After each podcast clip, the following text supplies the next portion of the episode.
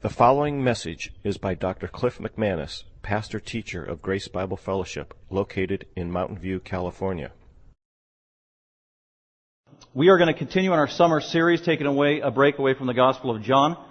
Started in June. Uh, we're nearing the finish line of it's about ten of the most popular topics that our church wanted to deal with regarding what the Bible has to say. Many of these have been somewhat, or could be considered to be controversial. Speaking in tongues, election, how the Christian interacts with government.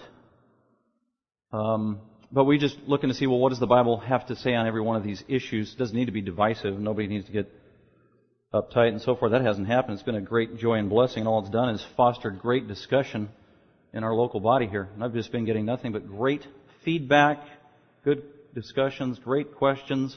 So it's been a blessing for me. I've been reminded of many great truths, have learned much this summer, and hopefully you have as well. And so today's topic is another one of those topics of interest from you. And it is what the Bible says about singleness.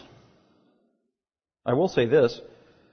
In preparing for all those other difficult messages that could at times be controversial and divisive in the church, this one what the Bible says about singleness was the most difficult for me to prepare in terms of what I was going to study. And, and, the most difficult thing was deciding what to land on and to say. There is so much that needs to be said on this issue. It is a highly neglected issue. It's not uncommon to hear things about what the Bible says about marriage and parenting and all the time. But singleness?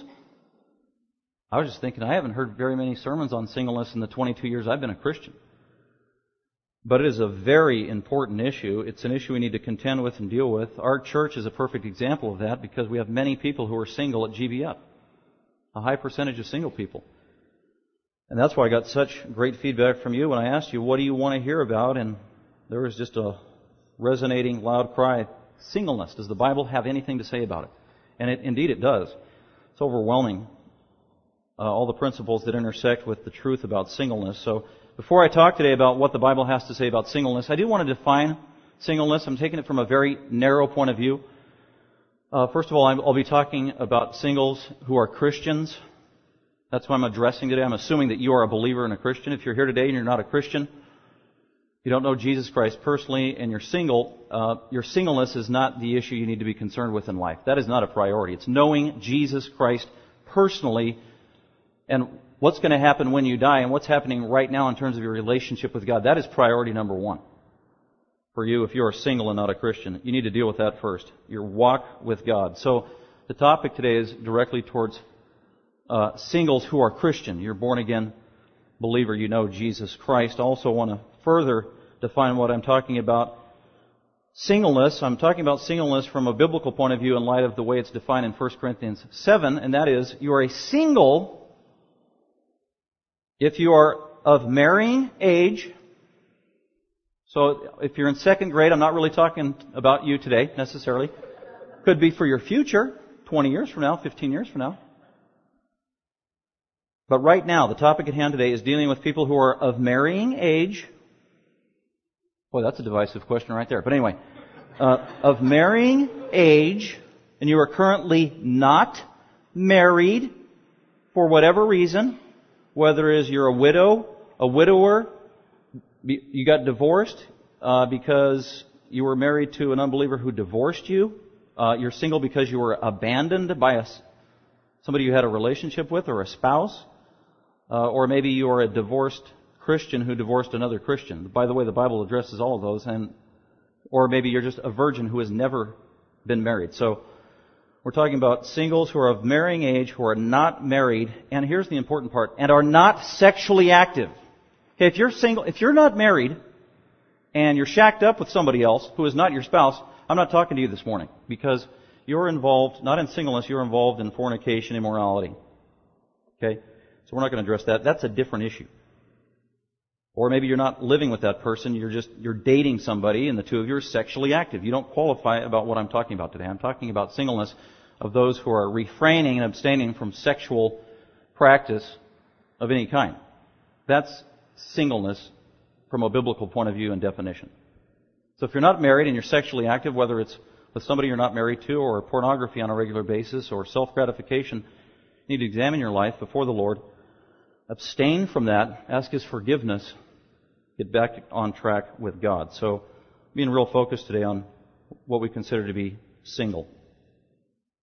So, if that definition of singleness applies to any of you, here we go. I came up with five principles or things we need to keep in mind as we look at what the Bible has to say about singleness. Um, again, these are just survey that we're doing this summer. One Sunday doesn't really do justice to exhaust the topic of singleness because there's so many different variables and scenarios and situations. So don't be frustrated if you leave today thinking I didn't answer all of your questions. Don't be frustrated and leave today if I just created more questions in your mind. Because that might happen in light of all the biblical principles that I raise. Uh, but I just tried to focus in on the most important ones for consideration. And if you want to do further study or consultation or talk or pray or whatever, we are open to that as a church and as a leadership, but also for your own personal study. At the very end in the notes, I put great recommended uh, resources that could help you as a single person if you want to know more about that topic. So they're listed on the back there. The, the new book called Right Thinking in a World Gone Wrong has a chapter specifically on Christians who are looking to date and using the internet and is that legitimate and all that stuff. Very practical chapter. Uh, another one there that I would highly recommend is anything by Patricia Ennis, Dr. Patricia Ennis, Master's College, home economics professor who's uh, been single her whole life, has the gift of singleness, incredible woman of God. And two more. First Corinthians commentary by Gordon Fee. If you're interested, 1 Corinthians 7. Uh, he does a fantastic job. If you are married and you want to improve your marriage, if you are single and you want to know the will of God as a single person, you should be living in 1 Corinthians 7 on a regular basis. It is the most exhaustive, definitive chapter on marriage and singleness in the Bible, bar none. And one of the most practical. Problem is it's very confusing, and some translations botch a few verses, make it even more confusing. That's why you need a good resource. Gordon Fee on 1 Corinthians, or Johnny Mack, excellent commentary on 1 Corinthians 7 as well. So those are just some resources. If you have further questions, but here we go. Five points on what the Bible has to say about singleness. But before we get to that, I want to expose some myths about singleness and marriage. A through F. Here we go. These are myths. These are not true according to the Bible. Maybe you believe these. I'm just telling you I'm, I don't believe it. These are not biblical, but they are very common myths that are propagated even in the Christian world. Myth A. If you are single, Especially if you're older, 30s, 40s, 50s. If you are still single, there must be something wrong with you. That is a myth. Or it could be. Uh, B, second myth that we hear all the time. You should live together before you get married. That is a myth. That is a lie. That is sin. But it's recommended all the time today. Yeah, you need to live together for a while to see if you're compatible. That's immorality. That's not wisdom. Another myth, letter C, you need lots of money and a house and a career before marriage. You need to thoroughly establish yourself before you get married. I am amazed, uh, as I've been a Christian for 22 years and been counseling for 10 plus years, I'm amazed at how many Christian parents just kind of lose their senses when their children start getting engaged and ready for marriage and they just they don't want to think biblically anymore, and it's all emotional and out of fear. And this is a very common one that many Christian parents try to foist onto their Christian young people. Well, you don't have a career yet, and you don't have your third master's degree yet, and you haven't established yourself yet, and you don't have two houses yet, and you don't have an established career. And what about? That's not in the Bible. What kind of career, money, house, worldly wealth did Joseph and Mary have as teenagers when they got married? Nada, thank you. We're thinking biblically this morning, not like the world. Myth D. Compatibility is priority number one. Compatibility is priority number one when you're thinking about getting married. What I mean by compatibility, I mean human compatibility. You know that uh, dating service they have 25 areas of compatibility. Whoop-de-doo. Does the Bible say you need 25 areas of compatibility? I don't think so. There's really only two areas of compatibility that you should have when you get married and be knowledgeable of. And I say this to people that I'm premar- give premarital counseling to. Here are your two areas of compatibility. Number one, you should be a Christian. The person you're marrying should be a Christian. That's clear in Scripture.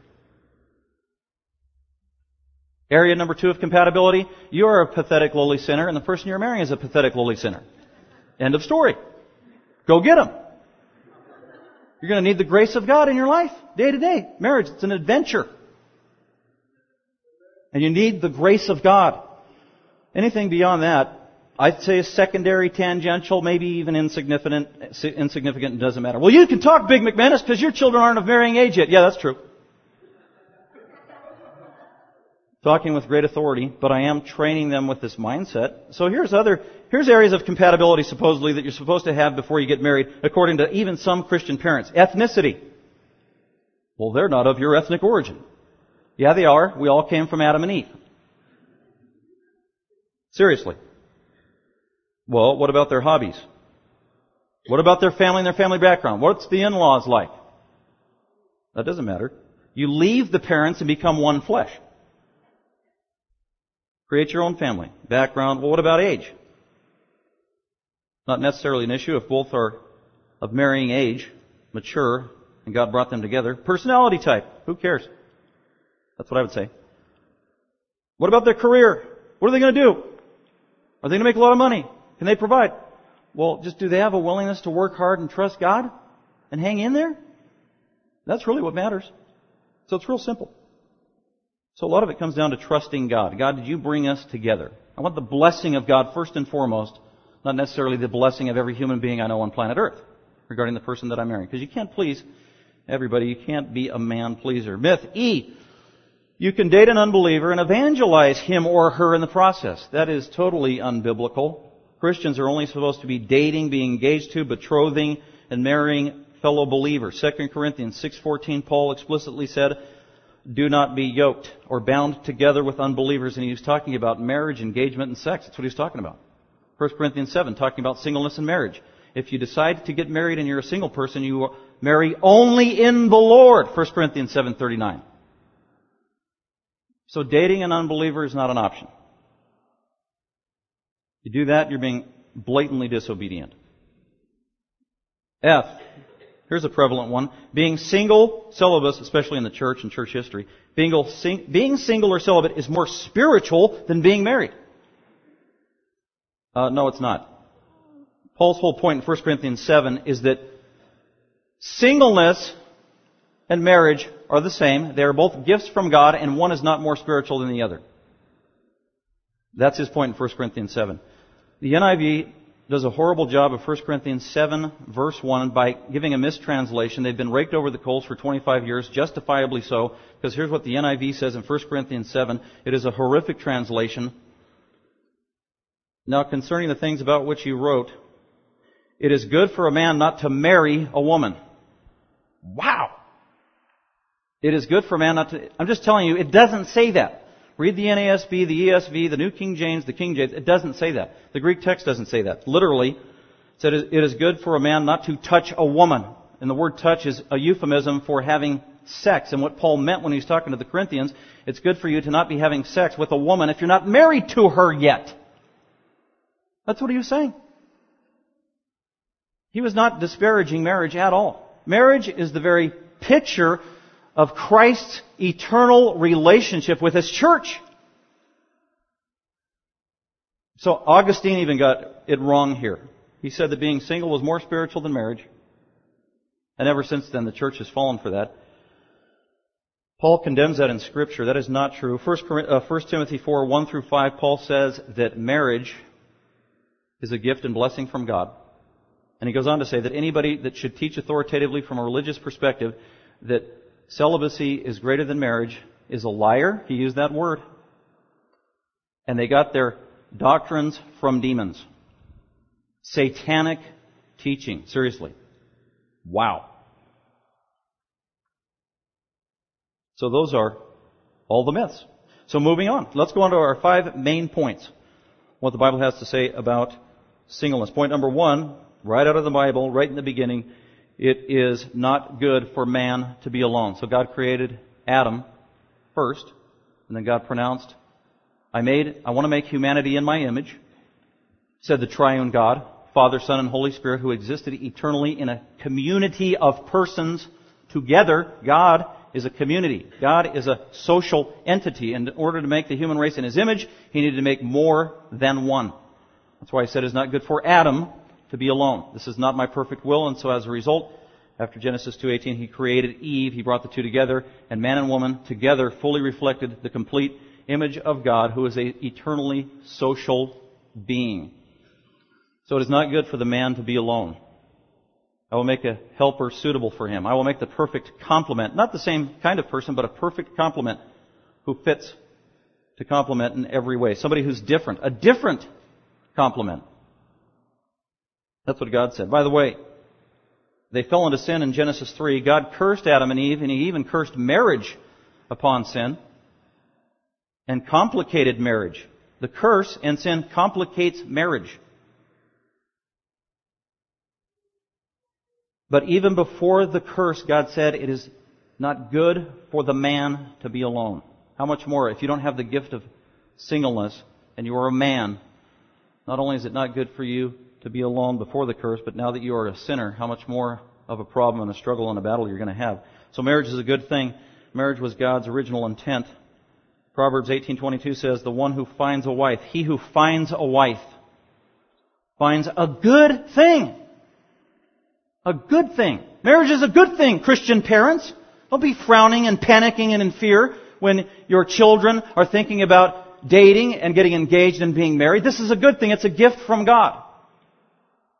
The parental pressure to just keep pushing it off, especially in our society today. Did you know that God created us biologically ready to be married at about age 15, 16? 14, 15, 16? 17? 18? And then in our culture, it's no, not until you have a career college degree. Dr. Laura says repeatedly, not till you're at least age 30. That's unbiblical. That is worldly understanding. It is a good thing. Marriage is a good thing. Not only that, the person who marries in the Lord, they obtain favor from God. They will be blessed by God in many unique ways. So marriage is a good thing. Not good for the man to be alone. Point, alone. Point number two. Parents should biblically prepare their children for marriage. From the time God gives you that baby, one of your main objectives is to prepare that child for marriage. I have four children, ages 8 to 17. It's one of my main responsibilities as a parent, is I am preparing them for marriage. I'm, actually what I'm doing is I'm preparing them for independence. So that they grow up and they have the gift of singleness, they choose to be single, I've prepared them to live a life fulfilling and at the same time obedient to God as a single person. But I've also prepared them if they have the gift of marriage, they'll be able to live independently and be married and marry in the Lord and please Him all their days. That is one of the main priorities of a parent. So parents have to be hands-on involved, discipling, mentoring, praying for their children their whole life long to prepare them for marriage. You can't have a hands-off approach as a parent. If you are a Christian, that is neglect. That's sad. That's disobedient. The whole book of Proverbs, all 31 chapters, was given from God to the saints as a guidebook for parents to train their children to teach them how to grow up and even how to be married someday. Especially in Proverbs 5 through 7. That's what it's all about. Dads, preparing your young boys for marriage. How to choose the right wife.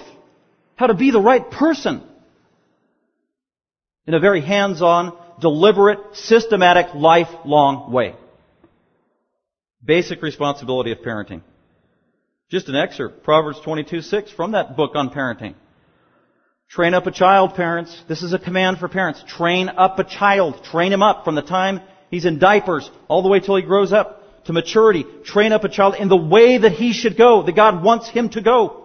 Setting his course straight, setting the trajectory, very specifically. So they'll be on target. As a Christian, prayerfully, in faith, and when they grow up, this is a promise from God. And when they grow up, when he's old, he will not depart from it. That is awesome.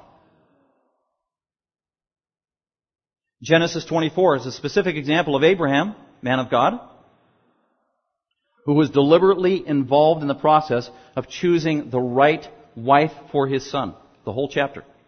He is taking charge. He is taking initiative. He commits the whole process to prayer. It's a beautiful thing. God, please bring the right person to my son. And he's selective in the candidates. They can only be a believer. They can only be in the faith. But there's an example of Abraham doing his job as a dad. Hands on in the process, of preparing his children for marriage. Ephesians 6 4, training your, your kids to grow up. 1 Corinthians 7, you've got verses 25 to 40 are all about singleness and considering marriage or not. And he's not just talking about the single people, he is also at the same time authoritatively talking to the dad. He's talking to the single person. Single person, if you get married, consider these six things. Dad, are you listening? Dad, you need to consider these six things as, as well as you help your virgin prepare for marriage. 1 Corinthians chapter 7. So that's a basic responsibility of parenting. And just if you're a parent, or maybe you're going to be a parent someday, I was thinking about my history of parenting for 17 years now. And here's what I think my priorities are as a parent with respect to training my, or, yeah, training my children. I just summarize it with four things. My responsibility as a parent to my children from the time they are born till the time they leave home and become independent, my main responsibilities are to evangelize them and all that that entails, which is discipleship. Number one, evangelize them. Teach them to respect authority, because they're going to have to respect authority the rest of their life, on the job, on the street, with the government, if they're a woman and they marry, marry their husband, there's authority in the home they have to respect. Teach them the principle of submitting to respecting authority. So evangelize them. Teach them to respect authority. Number three, teach them how to think. More so even than what to think. How to think. How to be discerning. You can brainwash them and they, and not teach them how to think. It's not going to do any good. They'll just reject everything you told them when they, they're off on their own. Teach them how to think, how to be discerning. That'll be a gift to them the rest of their life. Very liberating. So evangelize them, teach them to respect authority, teach them how to think, and then the last one is to prepare them for marriage. Or to prepare them to live independently. Those are my four jobs. As mom and dad. Okay, number three. After it's it is not good for the man to be alone. Number two, parents should biblically prepare their children for marriage. A lot of parents would say, oh, by the way, on point number two, I put biblically prepare. Because a lot of parents think, well, I prepared them for marriage whole, their whole life. But did you do it biblically? Are you thinking according to scripture? Or are you thinking according to your culture, your upbringing, your background, your, your preferences and your fears? Okay, number three, determine if you have the gift of singleness. If you are single, you have to determine if you have the gift of singleness. 1 Corinthians 7, I told you to put your finger there. This entire chapter we can't go over. It'd take me six weeks just to preach on 1 Corinthians 7. There's so much there. Can't do it, so I'm just going to give you a couple highlights. Just so you know, in 1 Corinthians 7, the most important verse in 1 Corinthians 7, and you should probably circle it or highlight it, is verse 7. That is the key to interpreting the entire chapter. 1 Corinthians 7, the Apostle Paul, he's talk, he just got finished talking to married Christians who were having problems. And married Christians have problems in verse 7 he said, Yet I wish that all people, yes, that I wish that all Christians were even as I myself am. What are you talking about, Paul? Well, he was single when he said this. He was probably married before this. We surmise that his, his wife probably died. He was probably a widower. So he knows what it's like to be married and to be a widower and to be single. So he can speak, speak from every vantage point. But now as a single man, he says, now I wish that all men, or I desire, or it is my recommendation, or it, you know, it's just his desire Yet I wish that all men were even as I myself am, single. However, here's the theological binding truth. However, Paul knows uh, each person, each Christian has their own gift from God. It is a gift from God. And the, the two gifts are the gift of marriage and the gift of singleness. That's what he's talking about. That's what the whole chapter is about. Two gifts sovereignly give to a Christian by God. The gift of singleness, the gift of marriage. Each Christian has their own gift from God, one in this manner, that's singleness. And another in that, that is marriage. So you've got to determine if you're a single person, well, what do I do about marriage? Should I get married? Uh, how do I get... Question number one, do you have the gift of singleness or do you have the gift of marriage? You've got to answer that question first. Very important. So determine if you have the gift of singleness. Well, how do you do that? Well, he goes on. He doesn't just abandon us. He tells us in verse 9 how to determine whether you have the gift of singleness or the gift of marriage. Uh, verse 8 he says, But I say to the unmarried and to the widows. Uh, the unmarried is not virgin singles, by the way. That starts in verse 25. When he says in verse 8, I say now to the unmarried, that's people who have been married previously. It Could either be widowers or divorced people who are now single. That's who he's talking to in verse 8. His terminology is very specific, especially in the Greek text. But I say to the unmarried, or to the previously married, and to widows, that's females whose husband dies, that it is good for them to remain even as I am. It's good, it's, it is a good thing. It's okay for you to remain single. You don't have to get married again, is what he's saying. Verse 9. But if they do not have, here's the test. What if a, a widow, her husband dies and she's 42 and she doesn't have the gift of singleness and she's just got this desire to be married? Uh, that's the test. The litmus test is in verse 9. Determine whether you have the gift of singleness or marriage, verse 9. But if they do not have self-control, they do not have sexual self-control, if they can't control their sexual passions and desires, that is the test. With moral purity, with abstaining. But if, if they do not have self-control, let them marry. By the way, the phrase in the middle of verse 9, let them marry, that is an imperative in the Greek text. It is an aorist imperative, which means it is the strongest kind of command. And this is given by God through the apostles. So if you are a Christ, a single person today, and you are a Christian, and you do not have the gift of singleness, this is a command for you. You need to get married. Literally, that's what it says. Let them get married. Why? Well, it is better for them to get married than to burn with sexual passion. They cannot control their passions. And they're going to fall into sexual immorality, which is a horrific thing for a Christian. So that's the litmus test. So I do that with people uh, who are single and people thinking about getting married, and I always ask them, do you, do you have the gift of singleness or marriage? And many times they don't even know. And then I just walk them through this. So you've got to determine that. So uh, Paul goes on to say in 1 Corinthians 7 that if you have the gift of singleness, which means you could be content the rest of your life, you don't have a burning desire necessarily to get married, to have children, you could, you could be content. I mean, marriage could be, oh, it sounds like a good idea, or I thought I'd always get married, or it's an okay idea, but I'm also content and I am good. I am satisfied with the notion of not getting married.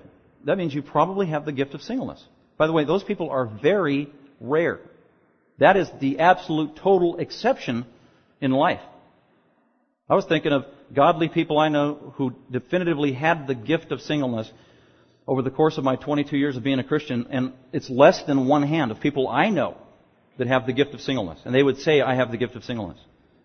And all three of them were three of the most influential Christians in my life when I was a young person and in our marriage as a young married couple. And one of them, he's probably 60 now. The only man of God I know who has the gift of singleness as he looks back in his life and says, yes, I had the gift of singleness. And he was my mentor in the early 90s as a Christian. And then the two other women godly women.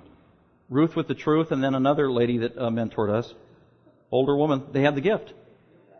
And they all said the same thing. Well, I imagined getting married when I was growing up, but just never happened, and I never had a burning desire necessarily uh, regretted it, and I've been fulfilled in my relationship with God. So in hindsight, they see that God has given them contentment. But like I said, it's the exception. At least in my personal experience, um, it's been rare. So determine if you have the gift of singleness. And if you have the gift of singleness, then uh, you've got then you need to go to verses 25 to 40 because Paul's talking to you. If you do not have the gift of singleness, if you can't imagine living your life by yourself, unmarried, then you shouldn't even read verses 25 to 40 because it doesn't apply to you. You will be very confused. If you have the gift of marriage and you don't have the gift of singleness, and you start reading 25 to verse 40, trying to apply that to yourself, you will be very frustrated. Because he is only talking to people who have the gift of singleness in verses 25 to 40. Because the only command and imperative for somebody who doesn't have the gift of singleness is to get married. Very, very important. So determine if you have the gift of singleness or not, or the gift of marriage. Now, if you're sitting there and you're thinking, okay, I'm single, and I know I don't have the gift of singleness, and I want to be married, and I haven't even had a date in the last year, I'm in trouble. Help me out here, Pastor. Okay, I will. And that's point number four. If you don't have the gift of singleness and you want to obey God's command, get married, then you need to be preparing for marriage.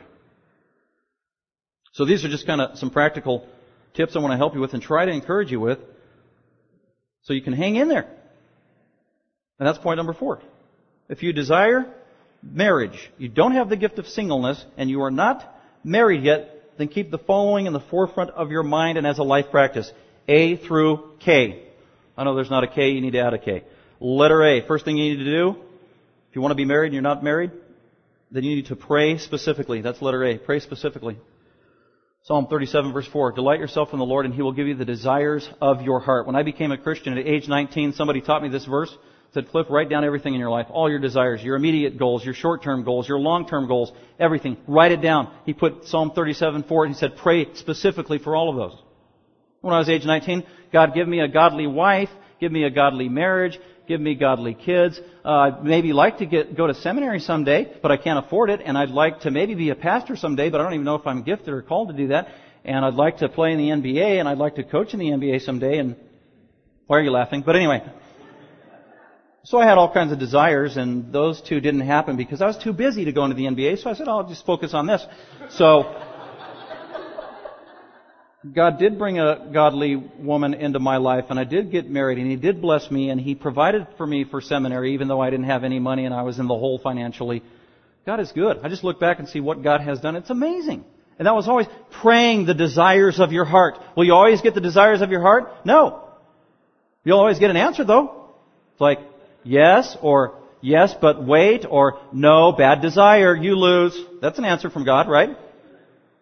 Or be patient. He always answers the prayer, but you've got to pray specifically. Paul told us to do that. Pray specifically. I've talked to single people who are frustrated. When's God gonna get me, give me a spouse? Okay, well let's talk about this. When was the last time you prayed specifically to God and said, God, please give me a spouse because I don't have the gift of singleness? Uh, I can't remember the last, I don't know if I've ever prayed that prayer. You have not because you ask not. Really. Make it a fervent, regular matter of prayer and get as many of your brothers and sisters to pray and intercede for you specifically. There are many single people I am praying with and for and have been for years. And it's frustrating. How come God's not answering my prayer? Well, we just gotta keep waiting, brother. Gotta keep waiting, sister. I'm tired of waiting. I know, let's keep praying. This is real life. Letter A. Pray specifically. Delight yourself in the Lord and He will give you the desires of your heart. Make Him the priority. Obey Him. Live in His will. Follow Him. Do what He wants. Obey Him. That's what it means. Delight yourself in the Lord. Make Him the priority. B. Solicit help. Solicit counsel. Proverbs 12:15. A wise person listens to counsel. You need counsel as a single person in this area. The implication, by the way, in Proverbs is not just counsel, because there's a lot of bad counsel out there. There's a lot of worldly human counsel. The implication is you need godly counsel. You need biblical counsel. You need counsel from godly people, from your church, from your leaders, from your good Christian friends who know you well, from the Word of God, from the Holy Spirit, from God Himself. That's where you get the counsel. Keep asking for help through counsel. Otherwise you're going to be myopic in your thinking. Very detrimental. C. Be in God's will first. Be in God's will first. Don't, don't make getting married an idol. Don't make it an idol of the heart. If it's on the top shelf, lower it to the bottom shelf. Dismiss it all, forget about it. Put God on the top shelf. This is Matthew 6:33. Jesus said, "Seek first his kingdom. Seek first the kingdom of God. Seek first spiritual reality. Seek first church, church ministry, obeying God, living for God. That's what that means. Living in the spiritual fear. Sphere, all every day of your life. Make God and His kingdom priority number one. And if marriage is constantly right here, uh, getting in the way as an idol of the heart, it needs to be subjected to the bottom shelf. Seek first God's kingdom and God's righteousness. You know what that is? That's holy living. That is holy living. You don't have the gift of singleness? Sexual temptation will be a temptation and a stumbling block for you, and you need to be morally pure. So if you're involved in pornography, you've gotta get rid of it. You've gotta have somebody hold you accountable. You've gotta confess it. You're involved in uh, illegitimate sexual relationship with somebody you're not married to. Get rid of it. Get accountability. Ask God to help you. Get back in His will. The pure will of God. Morally pure. Seeking His will. And the promise is, if you do this, Jesus said, then God's gonna add everything else to you in life. Well, what is everything else?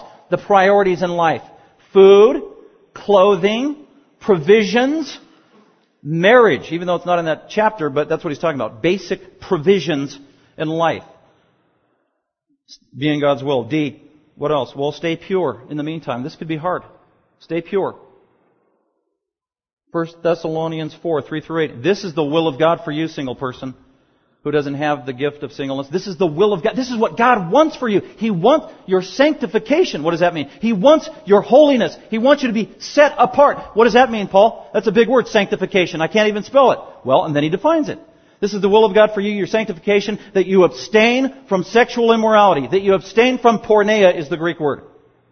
It just means all kinds of sexual immorality. If you are a single person, you are not married, you don't have the gift of singleness, you need to abstain from sexual immorality if you are a Christian. To be in God's will.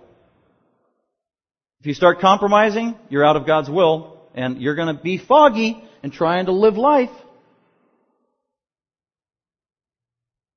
Stay pure. Get accountability. Confess your sin. Tell somebody about it. Confess your sins to one another, says the book of James. E. Be content now. Right now. Don't worry about tomorrow. Be content right now in the moment in your relationship with God. Philippians 4.11. The apostle Paul, who was married, who was probably a widow, who was single at the time when he wrote Philippians, said this, I have learned. It's hard to learn. It takes spiritual maturity. It is a process. It doesn't happen overnight. I have learned as a mature Christian as the Apostle Paul, I finally think I have a handle on this contentment thing. I have learned to be content in whatever circumstances I am in. Whether I am single or married. You know, I know a lot of discontented single Christians. I do. They've talked to me. But you know what? I know a lot more discontented married Christians. Serious. Done a lot of marriage counseling over the years. So contentment is the issue, not whether you are single or married. Next one, F. Be patient. You know that same psalm in Psalm 37, 4 that said, Delight yourself in the Lord and He will give you the desires of the heart. In verses 7 and 9, the same chapter, it says, Be patient and wait on the Lord. Be patient and wait Two times it says, Be patient and wait. Okay, you have a desire. God wants to give you a desire if it's legitimate and godly, but He's not going to do it necessarily today, tomorrow, or overnight. Be patient. Wait on Him. His timing is perfect. The first wedding that I ever performed as a pastor was two people who did not have the gift of singleness. And they had never been engaged. They hardly ever dated seriously. And they were both age 40. That was fun. We had some great discussions and just picking their brain. And I mean, you don't have the gift of singleness and you're getting, so you, you got this burning passion to get married? Absolutely. Especially the guy. And he was a Christian. He grew up in a Christian home. And he told me his testimony. You know what? He was mad at God in the 20s. Because he wanted to get married. He wanted to get married in his 20s. He got so mad at God in the 30s, he almost just abandoned God. Okay, forget it. I'm not praying anymore. He said he went through a long period of time. He didn't pray anymore. He didn't read his Bible. He'd go to church and just go through the motions. He was mad. He wasn't mad anymore though, as they were on the brink of marriage to this unbelievably beautiful, godly woman, age 40, the perfect fit for him. And I asked him, so are you mad at God? How'd you get over that anger? And he said, well, I got over that anger when I met this woman that God brought into my life. I was not ready to be married in my 20s. I was not ready to be married in my 30s. Man, I look back and see God is wiser than I am, and I am so glad He didn't answer my prayer about that girl when I was 23. And they write me every single year at Christmas and update me, and now they got two children. It's awesome. Wait on the Lord. G.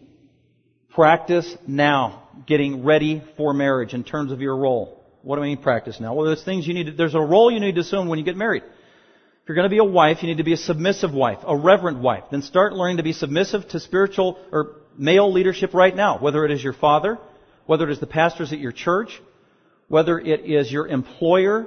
Learn to be a submissive person now in a godly manner. That will help prepare you for the time when you assume the, sole leadership of your husband. Likewise, guys, while you're waiting to be married and have a desire to be married, then start beginning to practice your biblical role as a husband, and that is being a, a servant leader. Being a loving person, a forgiving person, a gracious person, a nurturing person, a providing person, a protective person. Whether it's siblings that you have, or people you know, or sisters in the church, or, I mean, there's all kinds of examples. To be a servant leader and a provider and a hard worker. That's what you need to be when you're a husband. So you can start preparing now. Also, you can start preparing and learning how to deal with kids. Start babysitting. Work in the nursery. Oh, we don't have a nursery. Start a nursery. Um, be a Sunday school teacher. Be a preschool teacher. Interact with your nieces and nephews. Spend time with those kids. Get to know them. Don't be afraid of children. So there's ways to prepare even now. Use your time well, be a good steward. Uh, H. So practice now. Uh, service and submission. And H is prepare now. Learn from godly couples. Learn from godly couples while you're single, getting ready for marriage. And even after you get married and you're a newlywed, you still need to learn from godly couples about marriage. Godly marriages is not common sense. Godly marriages does not come naturally. Uh-uh. Very unnatural. That's why in Titus chapter 2, Paul says, the older godly women in the church on a regular basis need to be discipling the younger women in the church to learn how to love their husbands, which tells me it does not come naturally for a woman to love her husband in a biblical manner. She needs help. She needs help. She needs discipleship and mentorship. That's what Titus 2 says. Same with the guys. So, spend a lot of time with godly couples. Debbie and I had the great privilege of doing that in the church we were at just before we got married and while we were newlyweds. Very helpful for us. Now that we've mastered marriage after 20 years, no, I'm just kidding. Psych! No. You won't in this lifetime. Uh, letter I. Enjoy your freedom. So if you're single right now waiting to get married, then enjoy your freedom while you can. That's what Paul says. 1 Corinthians 7. Are you bound to a wife? Are you shackled to a wife? Literally. In other words, it's death till you part. You are one. Well, if you're single, you've got some freedom. If you're single, you've got some liberties. If you're single, you don't necessarily have to make the bed in the morning or care about it. Once you get married, oh, things matter. So there are great freedoms that you have while you're single. Enjoy those freedoms. Use those freedoms as good stewards. I'm thinking about, man, when I was single, I had a lot of freedom, and then I got married, and I lost a lot of freedom. I willingly lost freedom, but I lost a lot of freedom. It wasn't just about me. I got to put my wife first now. Then I had a kid, and I lost even more freedom. Then I had four kids. I lost all my freedom. I'm serious. Going camping with four kids? That's not a vacation. But anyway, um, J. Maximize your service to God while you are single, enjoying your freedom. Don't just be free and enjoy your freedom for entertainment, self, uh, hobbies, or whatever else. The priority of that time of freedom should be devoted to the Lord. That's what Paul says in 1 Corinthians 7. If you are single, you have great freedom. You are undistracted for single-minded devotion to the Lord as a single person. I thank God for a lot of the single person He has brought to our church who are so single-minded on the relationship with God. It is amazing. It is a blessing to see. So I thank Him for that. So while you're single, maximize your freedom in service to God, not just for self. And then finally, letter K, I wanted to add, in the meantime, while you're waiting, don't live alone. The book of Proverbs says, he who isolates himself is a fool. Don't live alone. That is just not smart. It's not wise. Get a companion. Live with your family. We've had a lot of different people live with us over the years at the McManus house. And there were a couple of times where some people who came to live with us uh, were single and they were only here temporarily because they were students on the move away from home. They wanted to live with a family for a reason. They wanted accountability. I really appreciated that. They were honest. So if you're single and don't have the gift of singleness, don't live alone. Even if you have uh, you know, have a companion, a roommate, a Christian roommate of the opposite gender, of the opposite gender. Did I say? I mean, sorry, of the same gender. Sorry, of the same gender. We'll be clear here. If you're a woman, then your roommate should be another woman who is a Christian, and you are friends in the Lord. And maybe you need two roommates. That way, if one gets married, you're not abandoned by yourself. Live with a family. Get a dog something for companionship. So hopefully those are just practical. Then finally, number five, cultivate a realistic view of marriage if you're single and waiting and just desiring to be married. If you've got this, yeah, it's easy to get a wrong view of marriage in light of the world or television. Even though they disparage marriage on one hand, there's a false view out there, especially sometimes, that it's all rosy. Well, it's not. So that's why, number five, cultivate a realistic view of marriage. Well, what's a realistic view? Well, A through F. Marriage is only for this life. 1 Corinthians 7.31. The institution of marriage is passing away. So you're only married to your spouse for this life. When you die and go to heaven, you won't be married anymore. You're not going to be married to your spouse. Mormon theology teaches you will be married in heaven. That is not true. Islam teaches you will have relationships with uh, women sexually in heaven. That is false. That's false teaching. So marriage is, it's just short term It goes like that. It's not everlasting in the eternal perspective, so it is only for this life. B, marriage will not provide ultimate fulfillment. It won't. I know a lot of discontented singles. I know even more discontented married couples.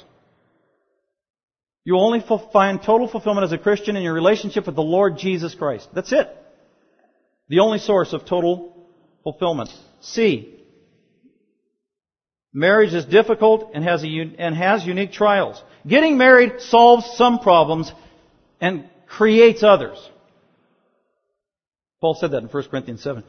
Here's a prom- here's a marriage promise, 1 Corinthians 7:28. If you get married, you will have trouble in this life. Wow, thanks Paul. He's not disparaging marriage, he's being realistic. And then he goes on to tell us what those six problems are. Marriage solves some problems, it creates others. The biggest problem is you're marrying another sinner. Living with one sinner, that's bad enough. When you're living with another one, that compounds the issue. Marriage is hard. It's a blessing from God, but it is hard. D. Marriage is for life. Till death do you part. There ain't no turning back. Well, it's a prerogative for a woman to change her mind. Well, not in marriage. Divorce is not an option. That's one of Paul's reasons as well in 1 Corinthians 7. Once you get married, there's no turning back. It is for life. That is God's will. If you're fickle, capricious, used to changing your minds, bailing out on your commitments, whoa, you better be careful about getting married. E. Maintain sober expectations. Maintain realistic expectations about marriage. Maintain realistic expectations about the person you want to marry. I have seen Christians have such high and unrealistic expectations about the person who's a candidate for them to marry that 10, 20, 30 years went by and they missed the boat. It's like they're waiting for, for the Messiah to come. Well, he already came 2,000 years ago. Mr. Right, Mr. Perfect. He's not out there. So be sober minded in your evaluation of yourself. You are a sinner. And of what your standard is of who you're going to marry.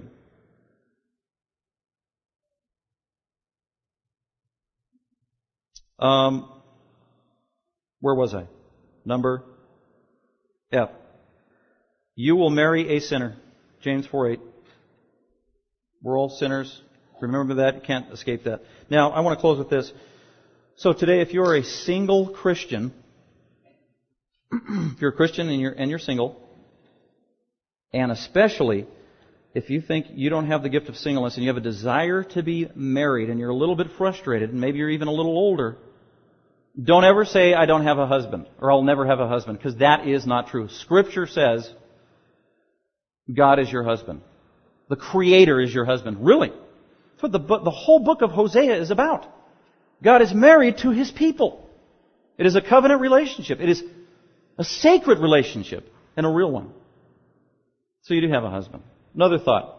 If you're a single person, you're a Christian, you don't have the gift of singleness, and you're waiting and desiring to be married, wondering, am I ever going to get married? The answer is yes. Did you know that you're already engaged? maybe you didn't know it. If you're a Christian, you are part of the body of Christ, and the, and the body of Christ, the church, is the bride, the betrothed, the beloved of Jesus Christ himself. Did you know that Jesus is engaged right now? He's engaged to his beloved, who will be his wife, and it will consummate in a marriage someday in the future. So if you're single, you're part of the body of Christ, and you are engaged to the Lord Jesus Christ himself. You will be married. Whether you like it or not as a single Christian. It's a blessed event, and I want to close with that, and that's in Revelation 19. Here's a description of your wedding day, by the way, and what it looks like. And apparently, he's building a really big mansion for you, too. Maybe to carry you over the threshold. I don't know.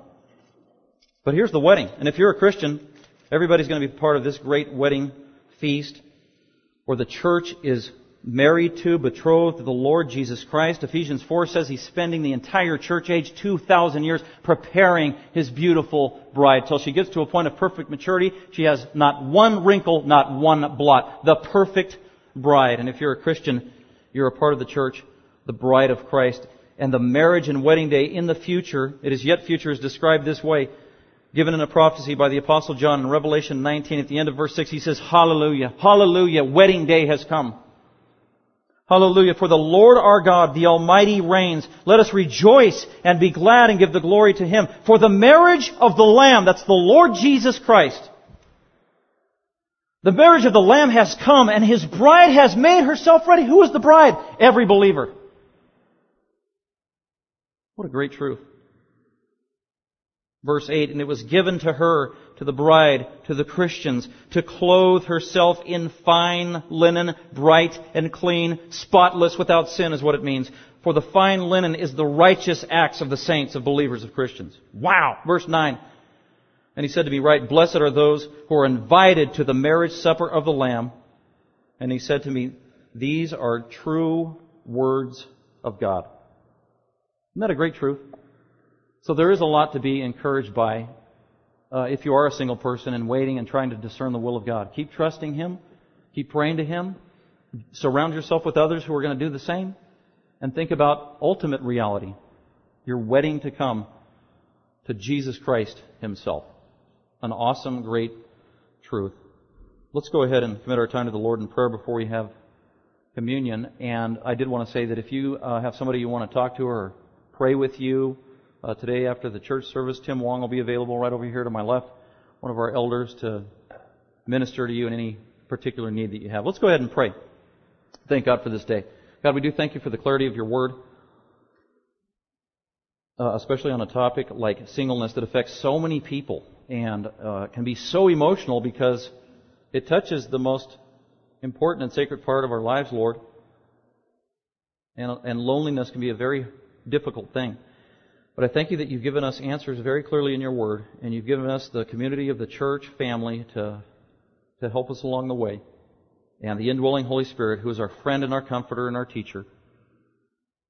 And that uh, there's a great reminder that there's only ultimate fulfillment in you. We thank you for that great truth. We commit our time to you. In Christ's name, amen.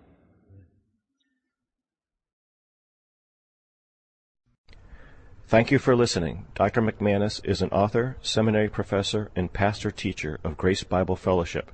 For more information about Dr. McManus, other messages, or resources, please visit gbfsv.org or call us at 650 630 0009.